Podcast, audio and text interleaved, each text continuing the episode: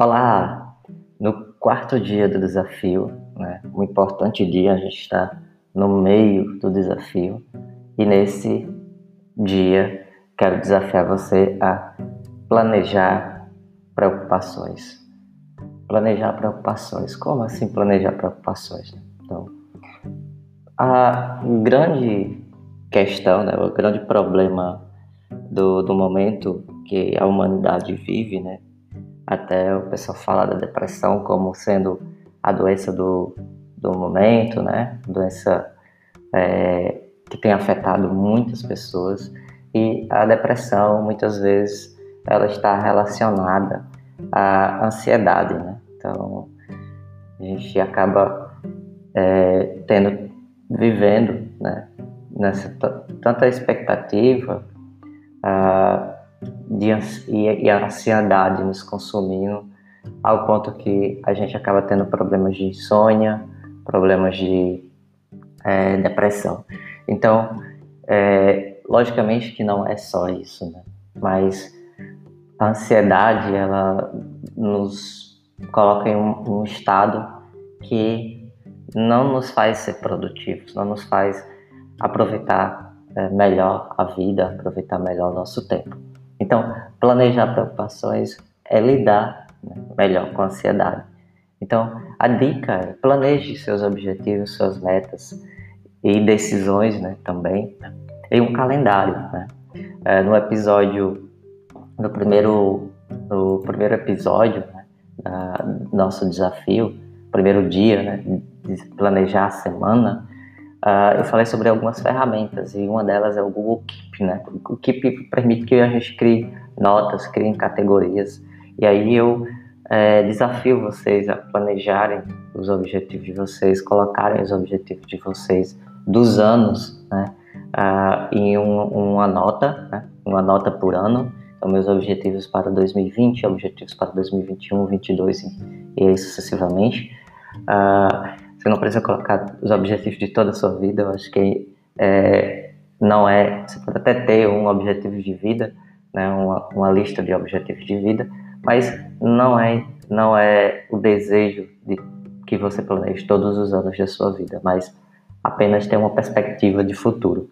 E aí, é, para cada para cada ano, né, um, uma notazinha, uma listazinha de objetivos e para o ano atual, né, o ano que a gente está vivendo, uh, definir um, uma nota com os, as metas, né, os objetivos daquele ano e as metas daquele ano. E uma nota para cada mês do ano, planejando em que mês eu quero realizar determinada meta, eu quero cumprir determinada meta. Então, isso a gente cria um cronograma, né, de, de metas para alcançar os objetivos e a cada ano a gente pode avaliar esse planejamento. É, geralmente no final do ano a gente, as pessoas começam a refletir né, sobre o ano e estabelecer é, objetivos para o ano seguinte e muitos desses objetivos não são cumpridos, né, não são alcançados, uh, talvez por, pela falta de planejamento. Então, planeje ano, seus objetivos ano a ano, planeje o seu ano mês a mês, né? Coloque lá os objetivos, as metas mês a mês, para que você possa acompanhar e ter essa noção. Eu lembro muito quando eu falo sobre esse planejamento ano a ano, mês a mês, né? E aí no primeiro dia do desafio, planejar as semanas, né? Então a gente tem um planejamento anual, mensal, semanal e uma lista de tarefas diária, né? Um planejamento diário.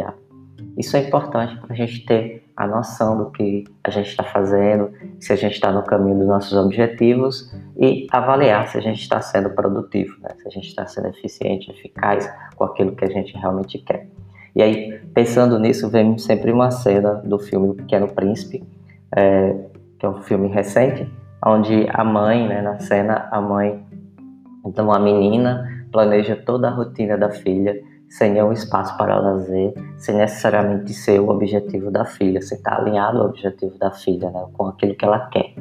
Então, tudo bem que a menina talvez não saiba, não, não, não saiba o que ela deseja, o que, o que é bom para ela, né, o que é interessante para ela, mas a forma como foi colocado, imposta, faz, não faz bem a garota e é, não fez bem a garota e não faz, não faz bem a qualquer ser humano, né? Então, é importante planejar os seus objetivos, mas ter em mente que todo planejamento trata-se de algo que é realmente do seu interesse e que, apesar de ser do seu interesse, né, a gente precisa também é, pensar no nosso presente e não só no futuro. Então, viver também o agora. É importante planejar ano a ano, mês a mês, semana a semana, mas é importante incluir nesse planejamento coisas que a gente realmente quer e que nos faça bem. Então, planejar preocupações é agendar decisões que a gente precisa tomar. Então, às vezes a gente acontece alguma coisa ou chega algo para a gente e a gente precisa tomar uma decisão. Às vezes a gente fica pensando, né, martelando aquilo, preocupado com aquilo durante vários dias até chegar um momento de realmente a gente tomar uma decisão. Mas é, a gente precisa sempre avaliar se o ocorrido, se aquilo exige uma decisão agora, é, se a gente precisa fazer algo em relação a isso uh, e é, estabelecer um dia, um, uma semana, às vezes a gente tem algo, que a gente precisa decidir para dois meses né, à frente e a gente acaba começa a se preocupar justo agora, nessa semana, nesse dia. Talvez fosse interessante guardar isso, deixar isso em stand-by, né? deixar isso agendado para a próxima semana ou próximo mês, e aí você reservar um tempo para pensar, refletir e decidir sobre aquilo. Então, com isso, né, acaba que a gente aprende a lidar melhor com a ansiedade, né?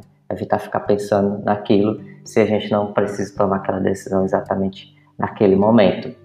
Ah, então, reconhecer se a gente realmente precisa fazer algo em relação ao que ocorreu é uma forma da gente entender melhor também o problema. A gente tem que pensar se realmente a gente precisa fazer algo, porque às vezes acontece alguma coisa na nossa vida que não há o que nós, a gente fazer, não tem o que fazer, já está, digamos, já está resolvido, mas nos incomoda. Então é interessante que a gente busque entender é, por quê, né, o que é que a gente precisa fazer, o que é que a gente pode fazer para mudar a situação, que é que nos incomoda exatamente e buscar estratégias para lidar com isso, né?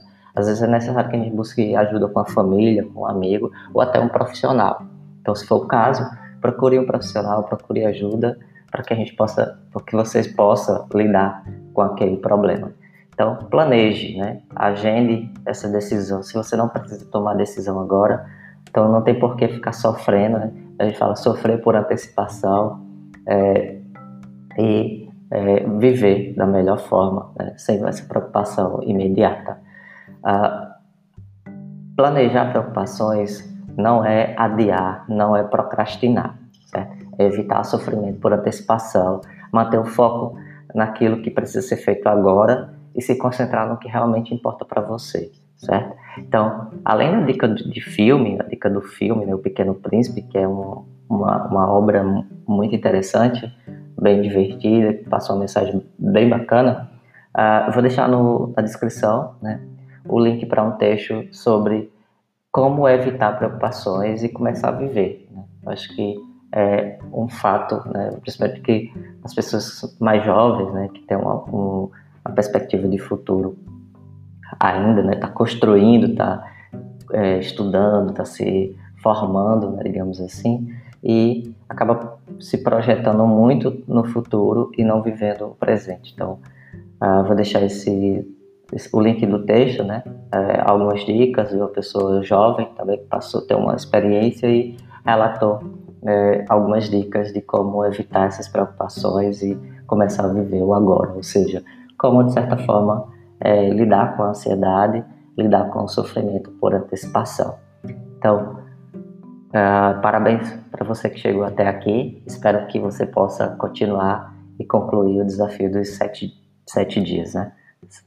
Então, até mais.